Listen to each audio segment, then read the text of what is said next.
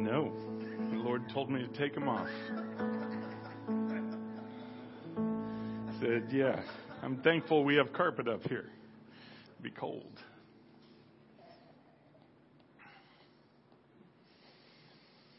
Hmm. Father, we worship you. We praise you. We trust you, Lord, to do your will.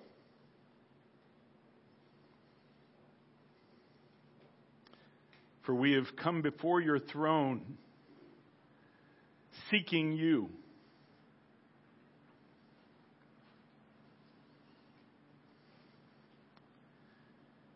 And you promised when we seek you, we'll find you.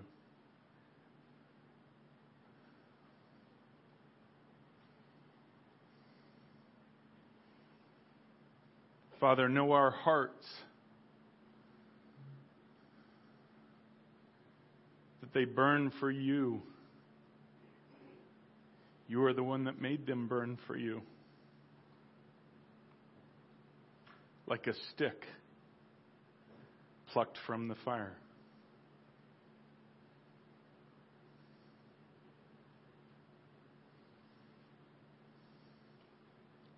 I ask your will to be done this morning. I ask that you speak only what you desire to speak.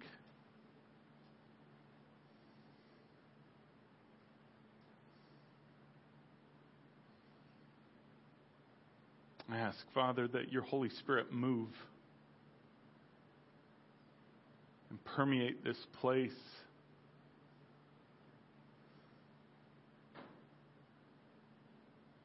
Lord, we long for you. I long for the world to see you. I long for your church to see you.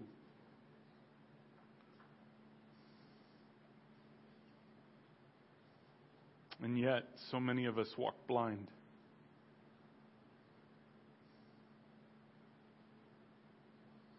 Build a hunger in us that is not attached to this world, not attached to what we know or what we think we know. Father, you told me once that our spirits learn differently than our minds. You look at the heart and you draw our spirits to you and you train them.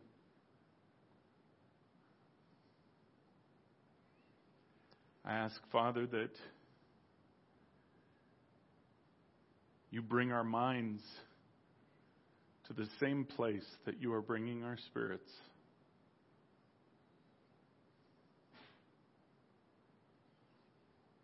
A knowledge of you, a, a knowing of you, a friendship with you.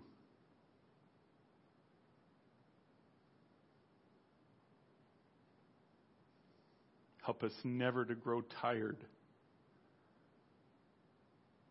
of hearing your call for that friendship, your call for that relationship. For no training, no education, no striving, nothing can produce relationship but you. And a submission of our will to yours.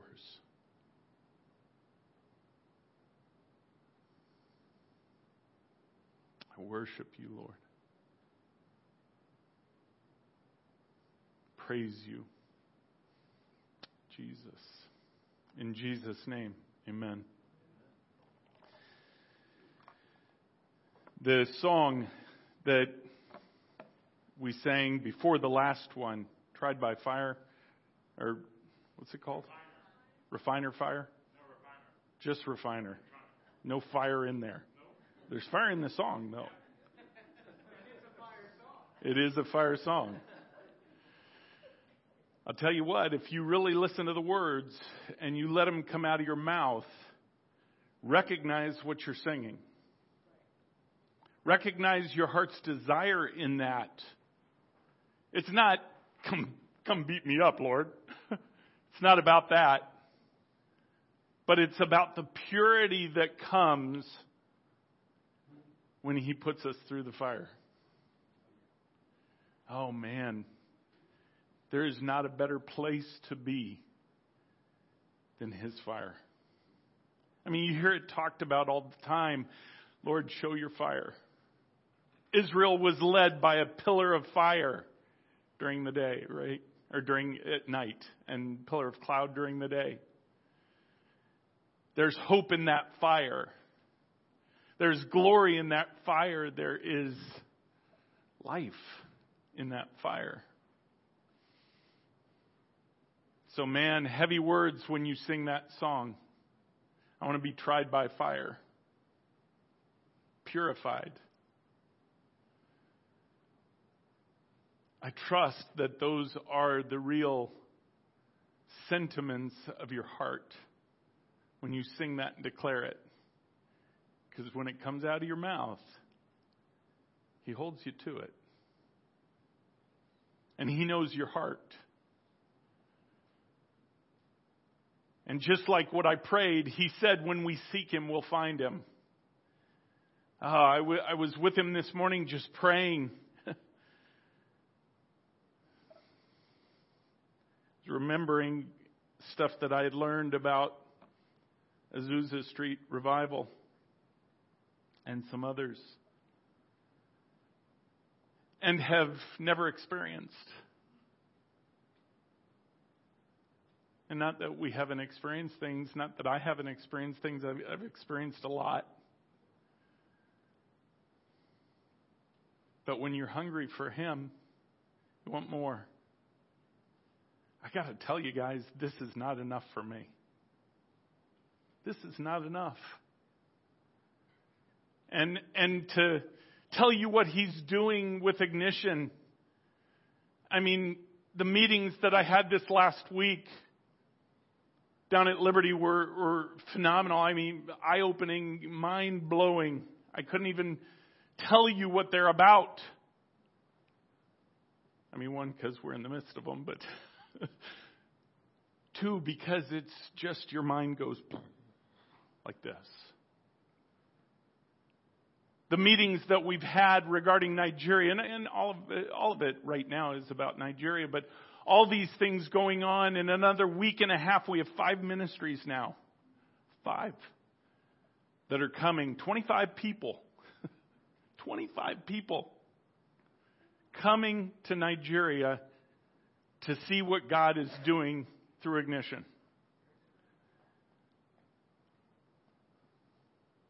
And yet, I, I got to be honest with you, I'm just not satisfied.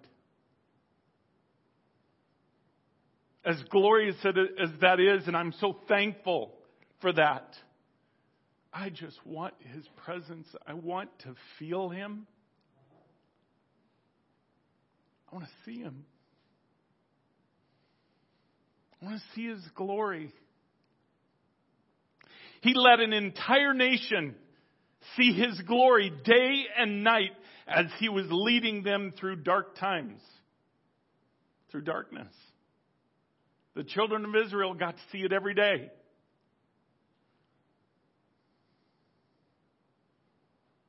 I don't know about you, but I want that. Not that I don't want them to have it, I'm glad they had it. I want them to have it again. But I want it. I want it. I want the manifestation of a person with no legs to have their legs grow out. I told the Lord, this morning. I said, you, you bring somebody here. I said, if I see somebody come in with a wheelchair, I will stop service. And online, I'll bring them up front and I trust you. I kept looking, Lord, come on, bring them in. I don't know how he's going to do it. I just know he is. If all I can offer him is the raw faith of my yes, then I will give that, and I do give that.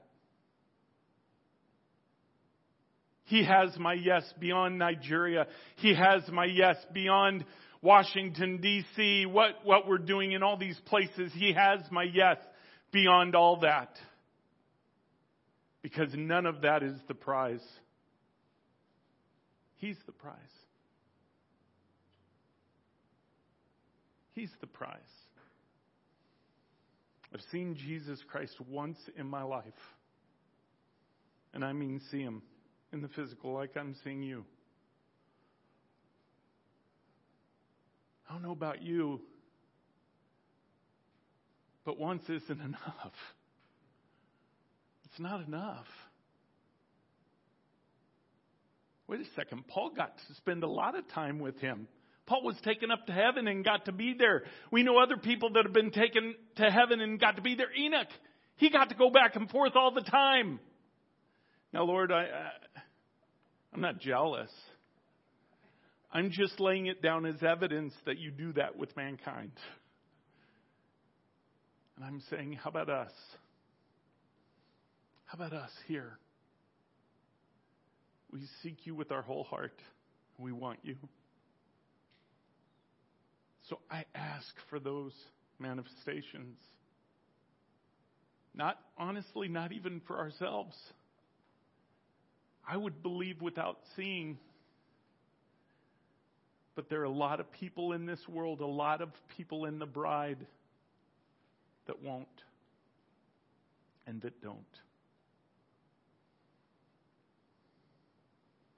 So his manifestations are coming. We see that setup happening over and over again. But it begins, and all of it begins with that place of being tried by fire. You can't step into a fiery furnace, if you will, without confidence in Him. Shadrach, Meshach, and Abednego, they stepped into that fiery furnace knowing full well they, they didn't know what the outcome would be because they, they even said, if it, if it's God's will for us to die, we will die. If it's God's will for us not to die, we will not die. They didn't know what the outcome would be. They thought they knew what it would be. And they walked in with confidence, knowing that it's in His hands. Their lives are in His hands. Do you walk in that confidence today? Do you walk in that confidence of knowing that your life,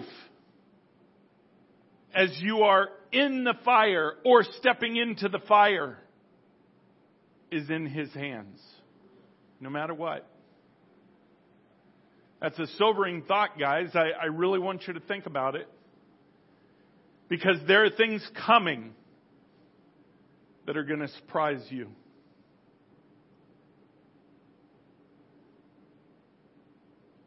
When the darkness comes, that's when the light is supposed to shine brightest. So recognize that they're both there. The light that you are supposed to be, the light that I am supposed to be, is bright in the presence of darkness. That means the darkness is there. Now that we've turned into this new year, and you've, you've heard it before, we're going into a place of real darkness. Boy, you see it setting up. What does darkness look like? Darkness is unorganized. Darkness is haphazard. Darkness, in the Word of God, is chaos. What do you see happening? I hate to agree with a Democrat, okay? Let me preface that right away when I say this. I don't even know who the guy was. He, he was a tall, like lanky, black gentleman, white, almost white hair. And they were asking about, you know, these Joe Biden documents and, and, and how they were found in his garage by his Corvette. By the way, if, if they have to confiscate the Corvette, I would really love to have that car. That is a beautiful car. And I'm sorry, but he doesn't deserve it. I don't know if that's about a 64, 63, but that's right around my birth year. I think it'd be a great present. Just saying. But bottom line is, they started to ask the Democrats, well, what do you think's going on? You know, uh, uh, is the Justice Department going to be as hard on, on Biden as they are on Trump and all this stuff? And at the beginning, we're thinking, yeah, they're just going to try and cover it over and all this. And then, then you start to hear these whispers that they're not. The Justice Department all of a sudden comes out and says, no, we're, we're going to investigate this. And in fact, they put a, they put a uh, special counsel on it and all this. And my, my mind, my untrusting mind is like, okay, where's the loophole and all that? They're going to appoint somebody who is just going to do lip service to the left and blah, blah, blah, make it go away. No, they're not. No, they're not. They're going to bury him. Let me tell you why. Because they're the ones doing this.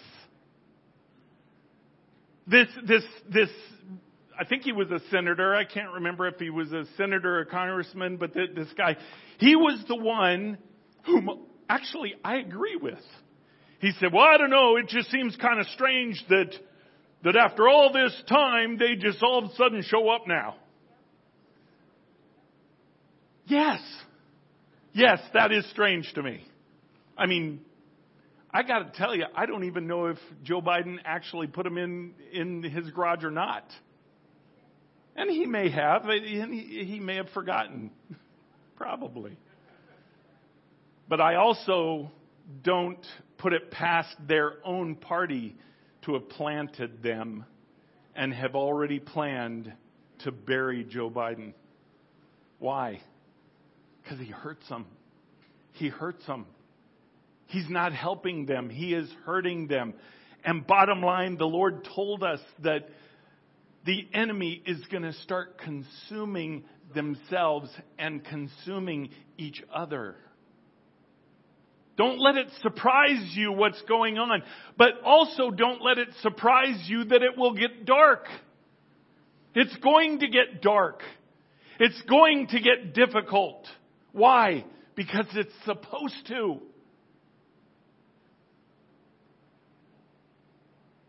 That's the part of being purified. See, the remnant has risen up and has prayed for this country and all over the world.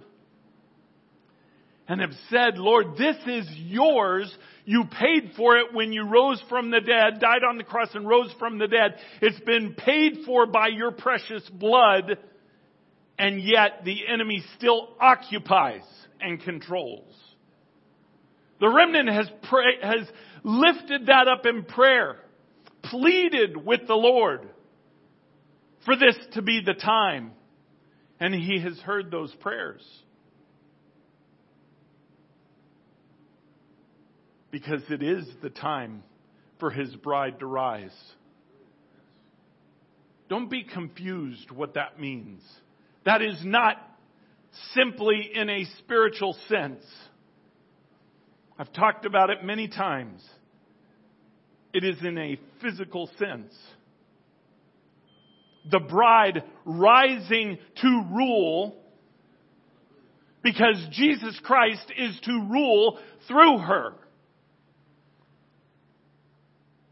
And I don't mean rule in our hearts. I don't mean rule on this street corner. Man, study the Word of God. I'm talking about ruling the world stewarding everything that was originally given to Adam. Because it's never been done. Adam failed, gave it away, It has been a fight ever since, up until the day Jesus Christ paid for it to reclaim it. And then ever since then, he's been waiting on his bride to be ready. It's time. It's time. His bride is going to rise. But first, there is coming a deeper cut in the bride. You're also going to see in the coming months the bride turn on herself. You're going to see those in the bride that would want peace and tranquility over righteousness. And they're going to speak out against those who would speak against the leadership of this country and the world. Watch. This, this isn't just me saying, oh, you know, I think this is going to happen. This is absolutely what the Lord has said. And He has shown it in His scripture. He has said it to His prophets. Don't be surprised when it happens. That separation within the bride is only going to widen. Because the separation is not justified of sin or not justified of sin. The separation is what we've been talking about. It's relationship. It is intimacy with God. It is knowing Him and Him knowing you. You ever wonder why in the Word of God it said, Pass from me, you know, in the judgment seat, pass from me for I never knew you? Wait a second. God knows everything. Of course He knows me. What's He talking about? He's talking about that we never yielded ourselves to Him in that relationship. He never knew us. I know Donald Trump, but I don't know him. I've never met him. I don't have a relationship with him.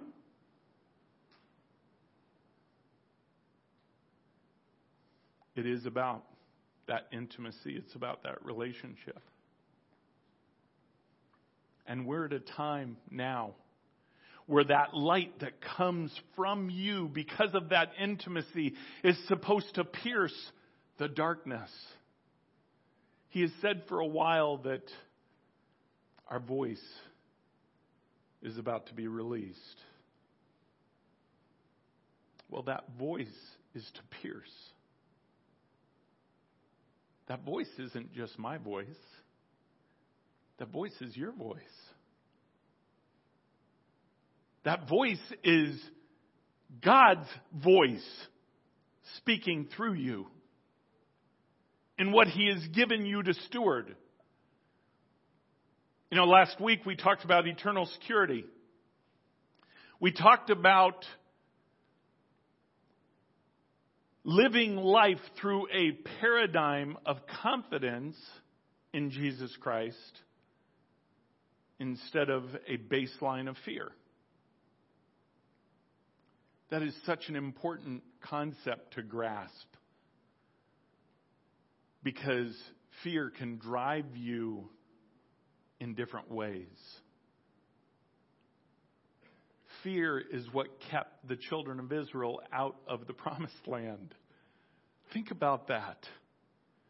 God's will for them was to come out of Egypt with all the spoil that they came out with and make this 11 or 12 day journey to the promised land and then take it.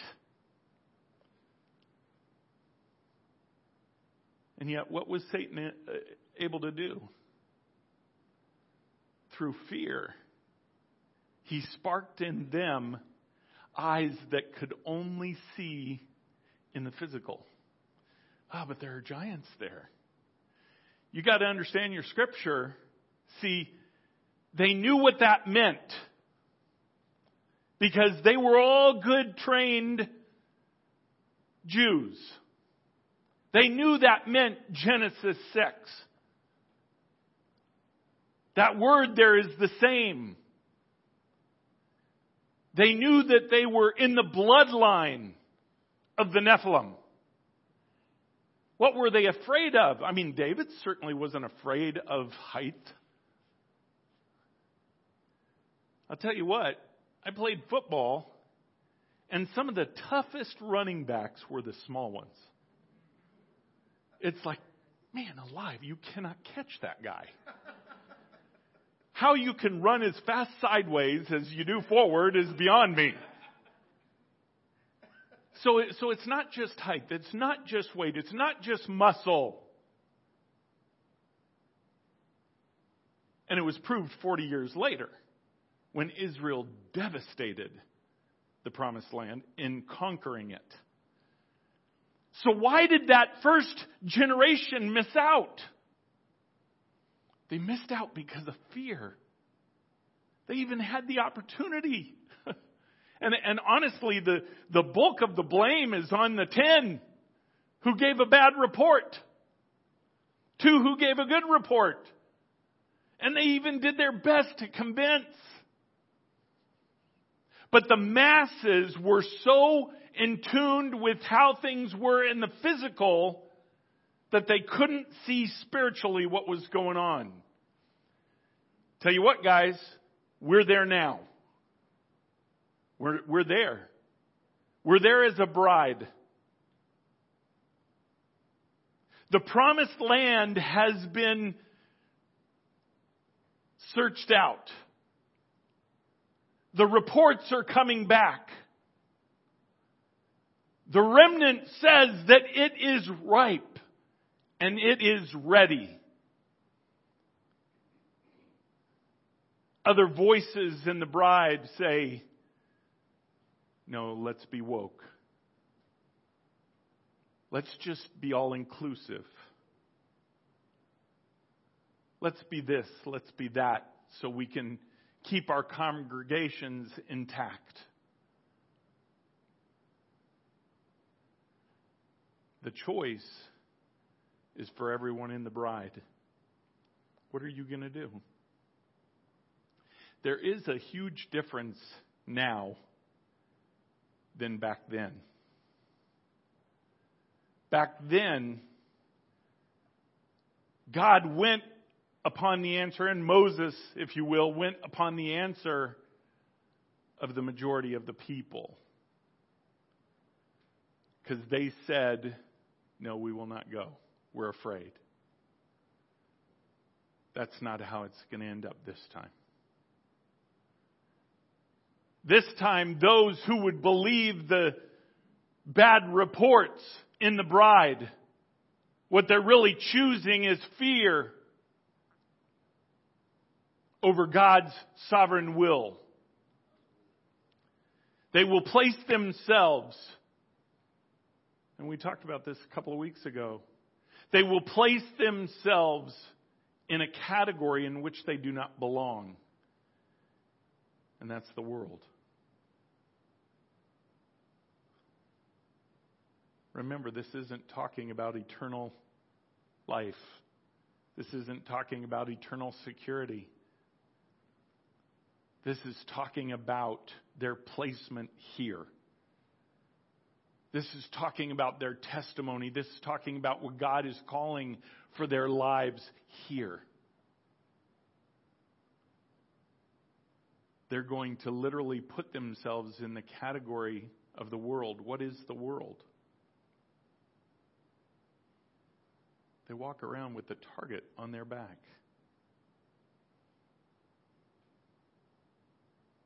a target not from God, but from the enemy. Because it's the enemy's call and desire to seek and destroy, to kill and destroy. If he can't get God's remnant, who do you think he's going to go after? So that dividing line is here, it's upon us. Now, luckily and thankfully, God looks at the heart. Like, like I prayed, our spirits learn different than our will, than our mind. Lord told me that years ago. He looks at our heart, and our spirit reflects our heart. So there are some out there, I think many out there. I think, I, I would love to think even the majority of the bride out there, that their hearts are hungry for God and that they will believe when they see. I believe it. I believe as that that's what I believe the revival is. The revival isn't just that the world is going to get saved and just invite Jesus Christ into their heart and be justified of sin. I mean, that's part of it. But the revival literally is going to be people waking up, the bride waking up. Those whose spirits have been trained in loving Him, but their will has not moved in that direction. They are going to come around. And we all have people that we know that are like that. We all have family, perhaps, that we know that are like that. I believe they will. But we're at that time. We're at that crossroad. So don't be surprised when things, as things are getting darker and darker. Not that you want the darkness, but you want the, line, the light to shine. Don't be afraid of the darkness. Don't be afraid of the promised land. Don't be afraid of the giants. Don't be afraid of what you see. Don't be afraid of the situations you're put in. Don't be afraid. Because God does not use fear. Fear is a tactic of the enemy. You don't have to be afraid. Don't equate fear with pain. Right? Don't equate fear with the pain of being on the battlefield. You ask any Navy SEAL. One of the things they're trained to do is to walk into battle controlling fear. Not letting fear control them, but controlling that fear. Doesn't mean you don't have fear. Doesn't mean that the enemy will not try to put fear on you. It's about taking that and casting it down as a vain imagination. Okay, I found this on the web for Read Imagination. Thank you.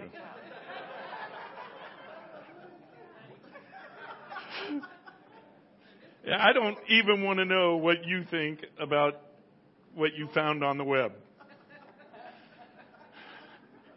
Good old Siri. We're not going to listen to Siri this morning. But don't be afraid. Don't be afraid of what's here. Don't be afraid of what, what is coming. Don't be afraid of even what comes to your doorstep. Don't be afraid just like the seals do, walk onto that battlefield controlling that fear. The Bible tells us to cast down those vain imaginations. So cast it down. What does that mean? If I feel afraid, speak it out. Bible says that fear is a spirit. So talk to it like one. I command you in Jesus' name to be gone. And then you step and you move and you do what God has called you to do because we are required to steward what He gives us. What Adam gave away, now He is going to bring under the control of the bride to steward. Not, not so we get cool things in life. I mean, the Corvette would be nice but not those things. Right? Doesn't mean we don't get to enjoy those things. But it's not about those things. It's literally about giving it back to God. That's what Adam was supposed to do. That's what he did up until he gave it away. We're to steward. without raising your hand, you know, how many of you have managed people? How many of you have been responsible for other lives in a management position? I'm not talking about your children. I mean, that, that applies too, but where you are responsible literally for the movement of somebody else. That's who the bride is supposed to be. That's who the remnant will be and is. Because, see, we're supposed to fight for them. We're supposed to fight for them. If you're a manager, you're supposed to put your team before you. That's what Jesus did. Jesus' team was his bride. He put him, he put them before him, knowing that it would cost him his life. And it needed to. Because he was the only one qualified to pay the price. So the old covenant would be fulfilled and a new covenant could be put in place. If you don't understand that, read Hebrews. Honestly, read just about every book in the New Testament. We are under a new covenant the covenant of his blood, the covenant that went outside the walls of Israel and grafted in everybody else who would choose God and say yes. Doesn't mean that the law was abolished, by the way, because from the Father's perspective, His law is what governs heaven. But it says Jesus becomes our advocate. Jesus becomes our legal attorney. He, he becomes our representation when we accept him as Savior. And when we do that, it's kind of like wearing this Jesus cloak. Right? This filter of, of Jesus' blood that the Father sees us through.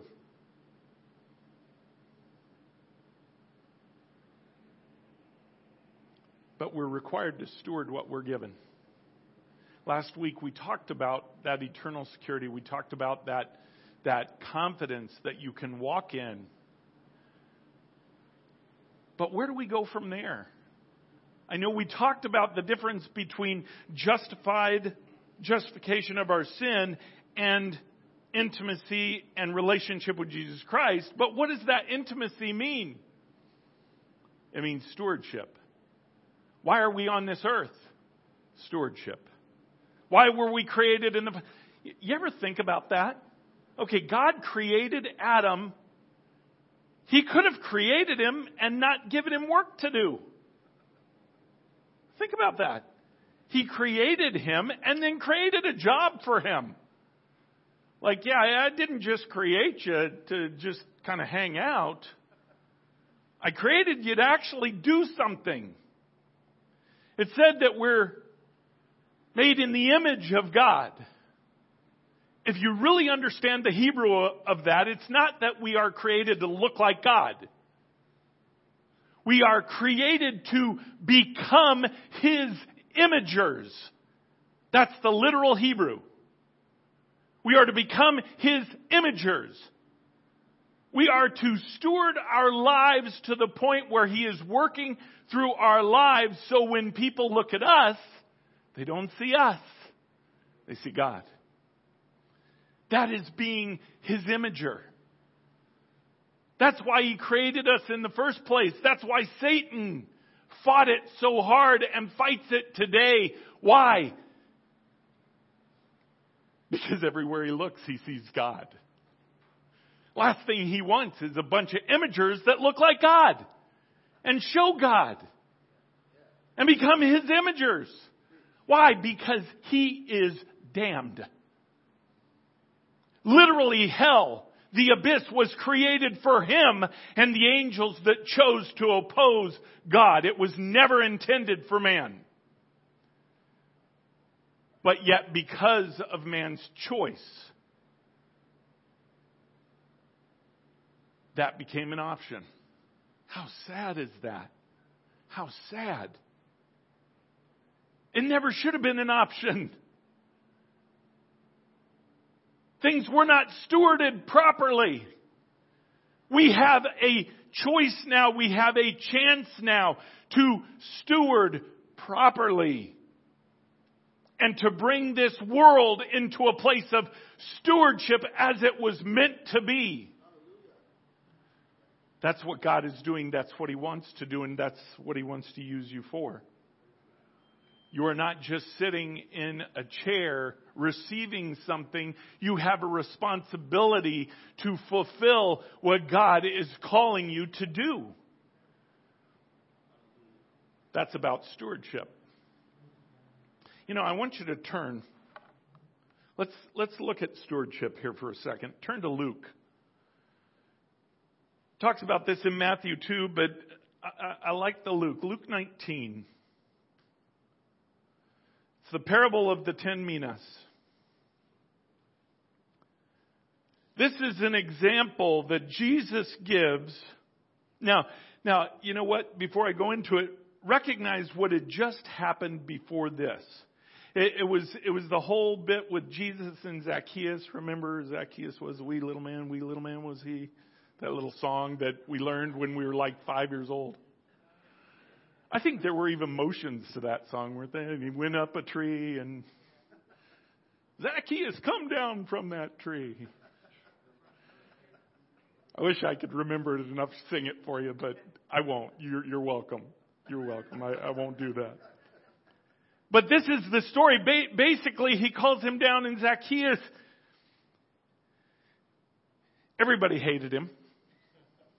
Right? Everybody, he was a tax collector, I believe, but everybody hated him, and, and Jesus said, Come on down, you're gonna take me to your home for lunch. Now, I'm, I'm not sure that people would get a very good reaction if, you know, if I came to your house and said, You take me to your house, you're making lunch for me today. Well, no, you take me to your house, you're making lunch for me today. But Zacchaeus said yes. Took him there and and Zacchaeus his heart was changed. His heart wanted God. And and Zacchaeus said uh, just at the end there he said verse 8 of chapter 19 and Zacchaeus stood and said to the Lord behold Lord the half of my goods I give to the poor and I have def- and if I have defrauded anyone of anything I restore it fourfold. Jesus said to him, which, which by, by the way, I don't get that. If anybody gets that, let me know because shouldn't it have been sevenfold? Just saying. Just saying. But whatever. It just thought in the back of my mind. But Jesus said to him, Today salvation has come to this house, since he also is a son of Abraham. For the Son of Man came to seek and to save the lost. So that's what had just happened. And it was off of that thought, off of that whole situation that happened, that Jesus goes into a parable. And this parable is about stewardship. So remembering what just happened, he goes into this idea of stewardship and he says, verse 11, as they heard these things, he proceeded to tell a parable because he was near to Jerusalem and because they supposed that the kingdom of God was to appear immediately. Now, now recognize something here because Jesus said earlier when he proclaimed literally that he was the Christ when he was in Nazareth and they were going to kill him for it, right? And that's when he kind of slipped through the crowd and Where'd Jesus go? I don't know. He slipped through, slipped away somehow. But, but it was at that point he said, if this has happened, then the kingdom of God has come upon you. In other words, he's saying the kingdom of God is here. And he preached about that through his entire ministry. But there's a difference between the kingdom of God being there and it appearing. because that, that's the classification that he uses here. Doesn't mean it can't be seen, guys. Appearance is to show those who cannot see. You understand the difference? They supposed that the kingdom of God was to appear immediately. He said, therefore, verse 12, a nobleman went into a far country to receive for himself a kingdom and then return. Now remember, he's telling a story. He, he, the, the, the disciples asked him one time, why do, you, why do you teach in parables? He said, because they won't understand. Literally, you have to seek him to understand. It, it's something that why, why did he talk in riddles, if you will, is what they were saying to him. And he said, because they won't understand. Why did he not want them to understand? Because he wanted them to seek him. Because when you seek him, you'll find him. When you seek him, you'll understand. He starts to peel back the layers of the Word of God for you to understand what he's saying. So he speaks this parable. Again, a nobleman went into a far country to receive for himself a kingdom and then return, calling ten of his servants. By the way, I want to point out something very, very important here. That word servant, it's, it's from the Greek word doulos. It is the same exact word when Paul call, calls himself a servant of Jesus Christ. Same word. And it does not mean slave, it means a particular type of slave. It is a bond slave. Now, most bond slaves back then were a choice. You would have people that would choose to be a bond slave to somebody else. You could have a bond slave that, that came out of being in uh, jail you know, they owed a debt and they got out of jail and they basically became a bond slave to pay it off, right? But it's different than a slave that was conquered. It, it is really a slave by choice. So, same word.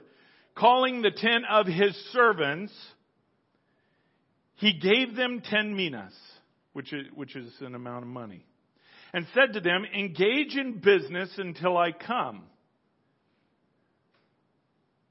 And that's all he told them.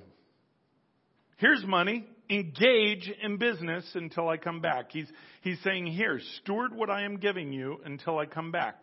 Verse 14. But his citizens hated him and sent a delegation after him saying, we do not want this man to reign over us. So they rejected him. When he returned, having received the kingdom, he ordered these servants to whom he had given the money to be called to him, that he might know what they had, what they had gained by doing business. The first came before him saying, Lord, your mina has made ten minas more. And he said to him, well done, good servant.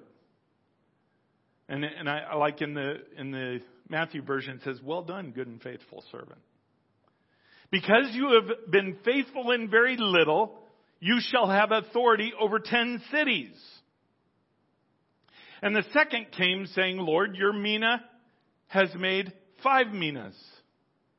And, and by, by the way, I want, want you to notice something here.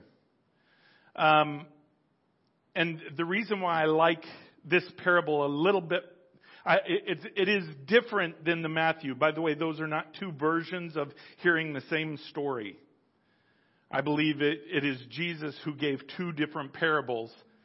Okay, because in the first one there were there were uh, uh, five, I believe, or three, I can't remember, but they were given different amounts. In this one, they were all given the same amount. It's like you each get this amount. You each get this mina. Let's see what you do with it. That's what he's doing in his bride. Here, you have this amount. We're going to see what you do with this. And then the first came to him saying, my mina, my one mina, has made ten minas more. He said, well done, good servant. Because you've been faithful in very little, you shall have authority over ten cities. And the second came saying, Lord, your mina has made five minas. And he said to him, And you are over five cities. Then another came saying, Lord, your mina, which I kept laid away in a handkerchief. For I was afraid of you, because you are a severe man. Or the, the word there is, is hard or harsh. High expectancy. Okay, you were a severe man. You take what you do not deposit and reap what you do not sow. He said to him, to this servant, by the way, this servant that is the same word. This is not a non-Christian, guys. This is he's he's referring to to Christians. He's re, referring to his servants in this parable.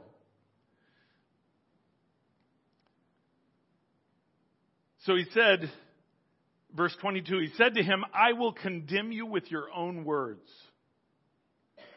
you wicked servant. You knew that I was a severe man, taking what I did not deposit and reaping, reaping what I did not sow. Why then did you not put my money in the bank? And at my coming, I might have collected it with interest. that one I like the Matthew version where it says, I would have at least, at the very least, collected interest. At least. At least let somebody else do something with my money. Instead, you bury it in the ground and you hide it.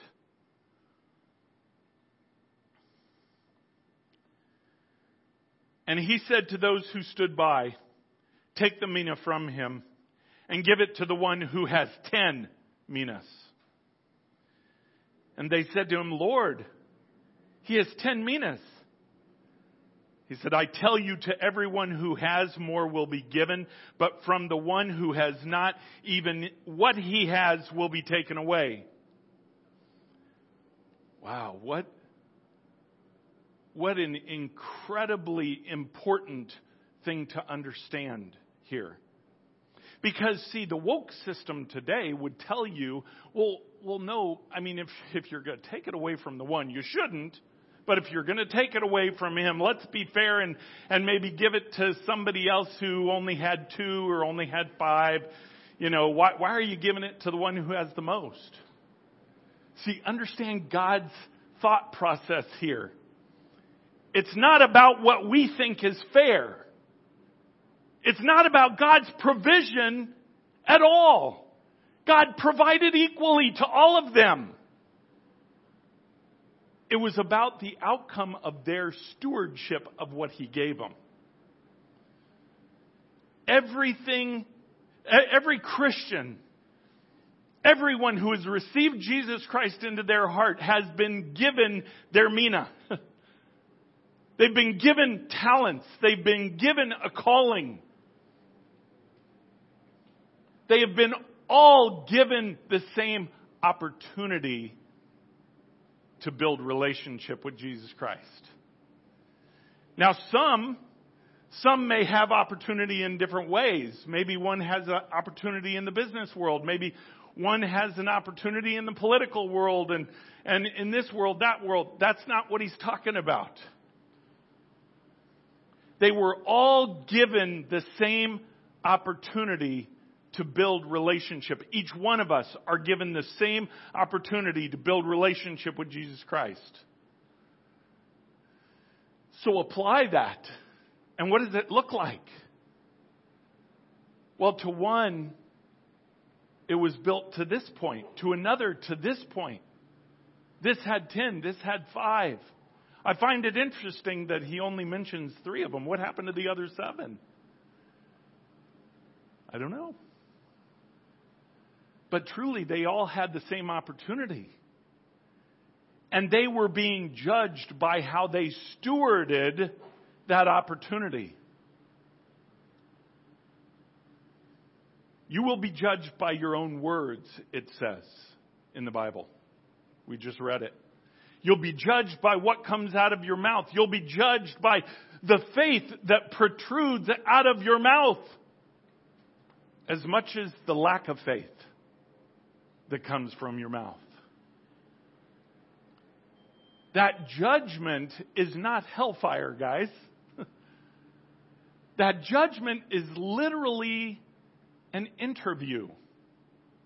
God's great interview. If I could sum life up to one thing for a believing Christian, that's what it is. God's great interview.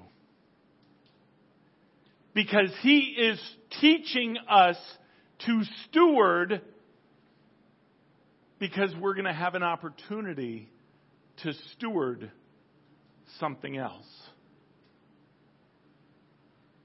And to those who say, well, I don't have anything to steward. You know, I mean, I, I have a job. I, I make, used to be that I would say, yeah, I have a job making minimum wage, you know, 325 an hour. And now it's more like, I don't know, 40 bucks an hour or what's, what's minimum wage now? yeah, okay.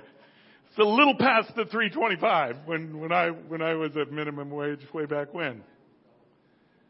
But you say, well, you know, there isn't a whole lot that I can steward. You know, I, uh, maybe I, I'm just a kid and I get allowance. You know, I get 10 bucks a week allowance. You know, how, I mean, how much can I, I'll give it all then. I, that's not the stewardship. The stewardship is relationship with Jesus Christ and listening to Him. He'll tell you what to do with the stuff. Don't take it into your own hands. Well, Lord, I'm going to steward my job and I'm going to steward my friends and I'm going to steward my mouth and steward everything else. I just hope you're pleased with me. While the entire time, the one thing you're not stewarding is your faith. And that's what he wants most of all. Steward your faith. Isn't it interesting how when we do not steward faith, and perhaps everybody in here has seen this, when we do not steward faith, we lose even what we have. I've seen that. I've seen that in friends. I've seen it in family. Where even the very pillars that they stood on when they did not steward their faith before the Lord, they lost what they had.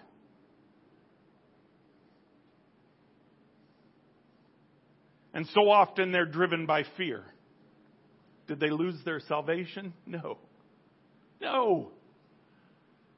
It's not about that. It's about stewardship.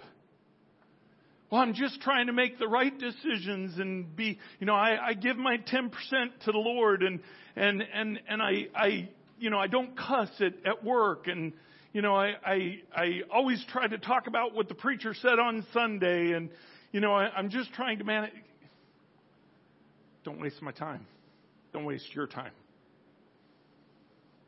If you are not seeking God and what He wants to speak through you in that moment by faith, you've missed the mark. You have literally set aside opportunity. That's what building relationship is. It's for us becoming His imagers, which is what He wanted in the first place. We're to look like Him. And I, I don't mean physically. I'm sure He's better looking than this. I mean spiritually. I mean emotionally. I mean as a friend. When people look at us, like I said before, they, they're supposed to see Jesus Christ. That's what stewardship really is. It's stewarding our hopes. It's stewarding our faith even when it doesn't make sense. When Jesus has said that he's coming again, you have to steward that faith when it just seems darkest. Well, the faith would tell you then, well, darkest before the dawn. Well, it's going to get really dark here. But in that darkness, the bride will shine. Do you have faith for that? Do you have faith to be one of those lights? That's what stewardship is.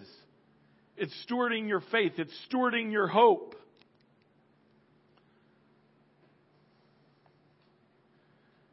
He said here, Take the mina from him and give it to one who has ten. Or go to, down to verse 26. I tell you that everyone who has, more will be given, but from the one who has not, even what he has will be taken away. Because he has to trust the person that he gives things to. And then he throws in this last little thing in verse 27. I love it. He says, But as for these enemies of mine who did not want me to reign over them, bring them here and slaughter them before me.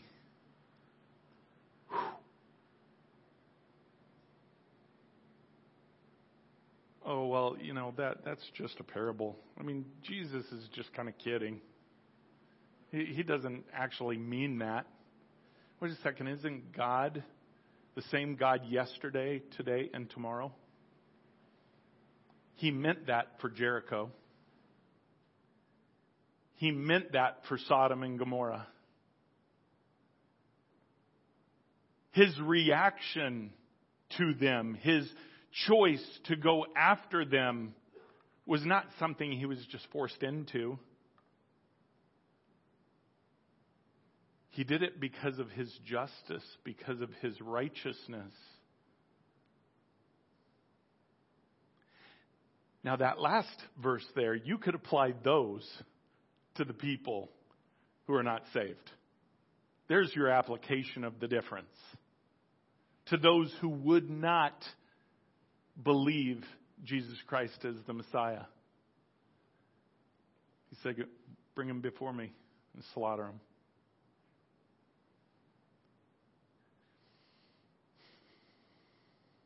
Hmm. We're there. We're there. Jesus made a, another point that I thought was interesting because he even used an example of the world and how the world would steward shrewdly. And yet, why can't his bride? Why can't we as Christians? I want you to turn go over to Luke, just a few pages back, Luke chapter 16.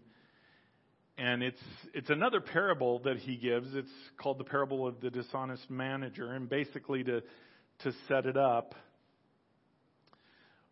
what happened was this, this manager was a horrible manager. He did not steward properly what the Lord, what the the king or, or the, the commander had given him to steward. And he found out that he was going to be fired. And he said, Oh, that's not good. I, I can't, I don't have a body strong enough to dig ditches anymore. And, and I, I, I certainly don't have, I have too much pride to beg. So, so, okay, you know what I'll do? I'm going to go to everybody who owes him money and I'm going to go and get them to pay some. And, and I'm going to give them such a deal that when I do get fired, they're going to take me in. They're going to, I'm their friend, so they'll take care of me. And that's what he did. He goes to each person and he said, you, you owe a hundred bags of this? Okay, cut it in half. Pay 50. Pay 50 right now and your debt's done. I'll, I'm still manager. I'm still manager for a couple of weeks. Better do it now. I'm cutting your deal literally in half. I'll sign off on it and we're done. He did that to all of the debts. Made all those new friends. But you know the interesting thing is the king was kind of blown away by it. And that's where we'll pick it up in verse 8. The master commended the dishonest manager of his shrewdness. I think that's so funny. For the sons of this world are more shrewd in dealing with their own generation than the sons of light. And I tell you, make friends for yourselves by means of unrighteous wealth, so that when it fails, they may receive you into the eternal dwellings. What he's saying here is, even this guy was shrewd enough to steward recognizing what was coming. Will you be shrewd enough in your life now to recognize that you are responsible in your stewardship of your life, of your choices, of your faith, of everything in your walk with the Lord. He said, if, if an ungodly guy can do this, certainly you can. Certainly you could steward this. And it is about stewarding that relationship. And, and by the way, we won't go there, but I, I talked about it, I think last week or the week before, how, and I mentioned it a few, few minutes ago about this being a interview. To steward what? Well, in eternity, we said, I think last week, if I recall, Revelation 21, there are going to be cities. There are going to be nations. In fact, it says the city of Jerusalem will, will never close its doors by day and there will be no night. So, in other words, they're open all the time. For what? For the nations to bring in their glory as an offering. That means there are nations out there. That means there's a leadership stru- structure all over the world. And by, and by, the way, this is, this is not just in the thousand year reign. This is chapter 21. This is after the great white throne judgment. This is after Satan is bound and cast. This is after the abyss is now cast into the whatever, the outer something. Never to be remembered again. So, so all that's done, all that's gone. And yet there are still nations on the earth? Wait a second. You're telling me that when I go to heaven, I'm going to have a job? Yes, you are. You're going to have responsibility. Why? Because that's what we were created for. We were created to be His imagers. That literally we would let Him shine through us in how we steward what He gives us. So that, that one the, the servant who had a single mina and turned it into ten and then was then given the eleventh one. And he said, now these are cities that you will be in charge of. Well, was he put in charge of a city right then? No. I mean, the parable doesn't say that. People that live their life full of faith. Are they placed into that leadership right then and there? perhaps some. We're entering a time where we're going to see that manifest globally. But that's not what the interview, interview process is for. The interview process is for that time when God, who, who, who said in, in chapter 21 of Revelation, it is now time for me to come live with mankind. That's why we see the dropping of the new Jerusalem, which is heaven. It comes down and literally God dwells with His creation. Why? Because we're stewarding. He, His glory demands our stewardship. So we become His imagers, letting Him shine through us. So I want to encourage you. I want to encourage you, and Alex, you come on up, but I want to encourage you of how important stewardship is. Don't think it's a minor thing. Don't think, well, I don't have much, so there's really not a whole lot to steward. Every one of you, every one of us has the same to steward in the Spirit. It's just, are you going to steward it well? Are you going to offer him faith that doesn't make sense just because he said it?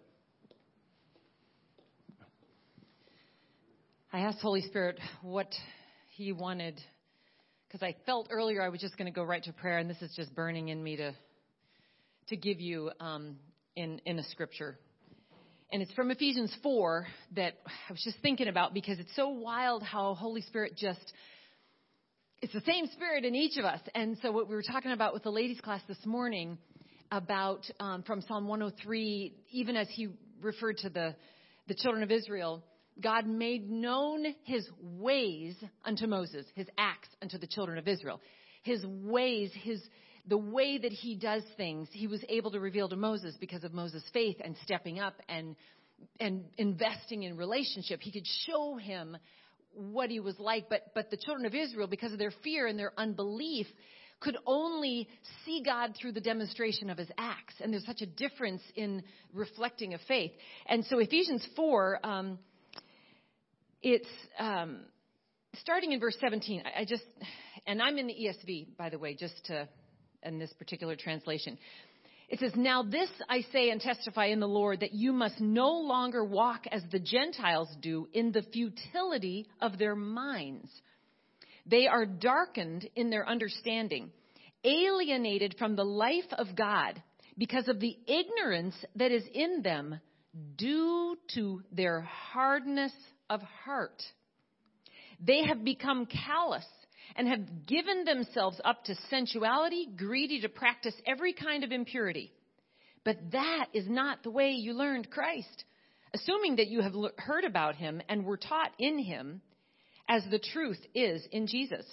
To put off your old self, which belongs to the, your former manner of life and is corrupt through deceitful desires and to be renewed in the spirit of your minds, and to put on the new self, created after the likeness of God in true righteousness and holiness. Um, I thought it was interesting. You know, you often see the word um, from verse 19, given themselves up to sensuality, greedy to practice every kind of impurity. Sensuality is not just about a sexual desire. Sensuality is about getting caught up in the needs of this world, how it impacts our bodies, our lives, how we live. Whether we're going to have enough money, to have enough food, to have enough clothes, to have enough, you know, whether we're going to feel fulfilled in our jobs, whether we're going to have the education that will make us feel important and fit into society, and all these things that come from the, the fleshly desires, if you will. Those are the things that dominate. And as he was talking, I just felt Holy Spirit saying, Do you see why it's important to have your mind renewed? If we don't have our minds transformed and renewed, this whole readiness is going to be very challenging. At the very beginning, when he talked about being a SEAL, Navy SEAL, not a, oh, oh, not that kind of SEAL, a Navy SEAL, um, i am intrigued with some of those military references, having a military dad and others in my family, um, two nephews who are Marines currently. Um, it is just. Uh, it is just no joke what they i mean there is a mental readiness that they have to have and they're if you, it's such a great parallel to our readiness in, in an understanding because they have to trust their trainer, their sergeants, their leaders, but they have to trust each other. They have to be willing to invest. Anyone that decides, yeah, I'm good, I'm just, you know, I'm just gonna, yeah, you know, me and the Sarge got something, you know, I'm gonna follow what he's doing, but I'm just gonna kind of withdraw and, you know, and I'm good. I, I'm gonna, I got my training down. They'll be like, look, it's not about you. It's about us as a unit. We are to, in the Great Commandment, which the Lord said encompasses all of the law, we're to love Him and then love one another as ourselves. The effectiveness of a SEAL team is their teamwork, their trust in first their leader, their training, and then in each other. And I just thought, wow, that is such a picture of why it's so important to be unified and to you know, from everything. There's a legalistic kind of lens on it that I have had to so unlearn and cast off in this whole, I mean, because I grew up and church attendance was just barked at you and all this stuff. And you have to let some of that go because there's a portion of it that's just plain true. We are not to forsake the assembling. We're not to withdraw from one another and be divided as much as we're able to. Ask the Lord to heal your mind if you had an upbringing like mine, because I've had to do that. And yet at the same time, I'm like, you know, but Lord, teach me how to do that, how to to trust you and be ready and be able to to be responsive. There's something about being unified that also helps you to steward because I'm not just living with my own mindset. I'm being renewed and transformed by the Lord, but it's sharpened by the body around me. We all have blind spots. We all have things that, um, man, it, it's very humbling. And just, I don't, I don't underestimate how strongly that, I, that I'm saying that. It, it is humbling to be on a team or in a group where you let them in your life fully and you are exposed before them for accountability and for fellowship. It is just easier. I mean, I had a ministry mindset for years that this zone was my comfort zone. And then I would, you know, interact with others and, you know, and as whatever. The Lord flipped that on its head. He just said, no, you're going to interact first. And if I give you a chance to speak, that'll come second. And it just, only because I had so much religion steeped within me, and he was like, you know, you got to give of yourself. You've got to interact. You've got to learn how to love and be around people that aren't aren't like you at all. And God's given us such amazing people in ignition and in the body around us. And by the way, whoever he brings into your life, it is for a purpose. If you are highly annoyed by somebody that you know deep down has a really good heart, ask the Lord what that's about. Because I'll guarantee you the Lord is putting that in your life to refine you, to teach you how to love. We don't, we're not called just to love like minded people. Difficult people, annoying people, odd people are very, very um, amazing in this humbling journey. People that have very different ways of being and just idiosyncrasies. And all of these things are really, really important because, man, when I think of stewardship, one of the things the Lord has done, and it's encouraged my faith even, is to teach me how to love. I think it's in the, I, I said it this morning in the ladies' class. I didn't even get the reference. It bugs me when I get the wrong reference, but it's somewhere in First John. It says, He that loveth not knoweth not God. If we don't love, we don't actually know God as intimately as we need to.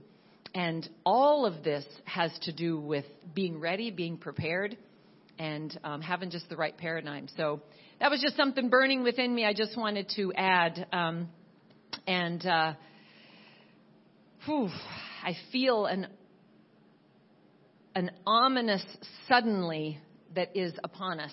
I had shared a dream at the beginning of the ladies' class, but it was just a.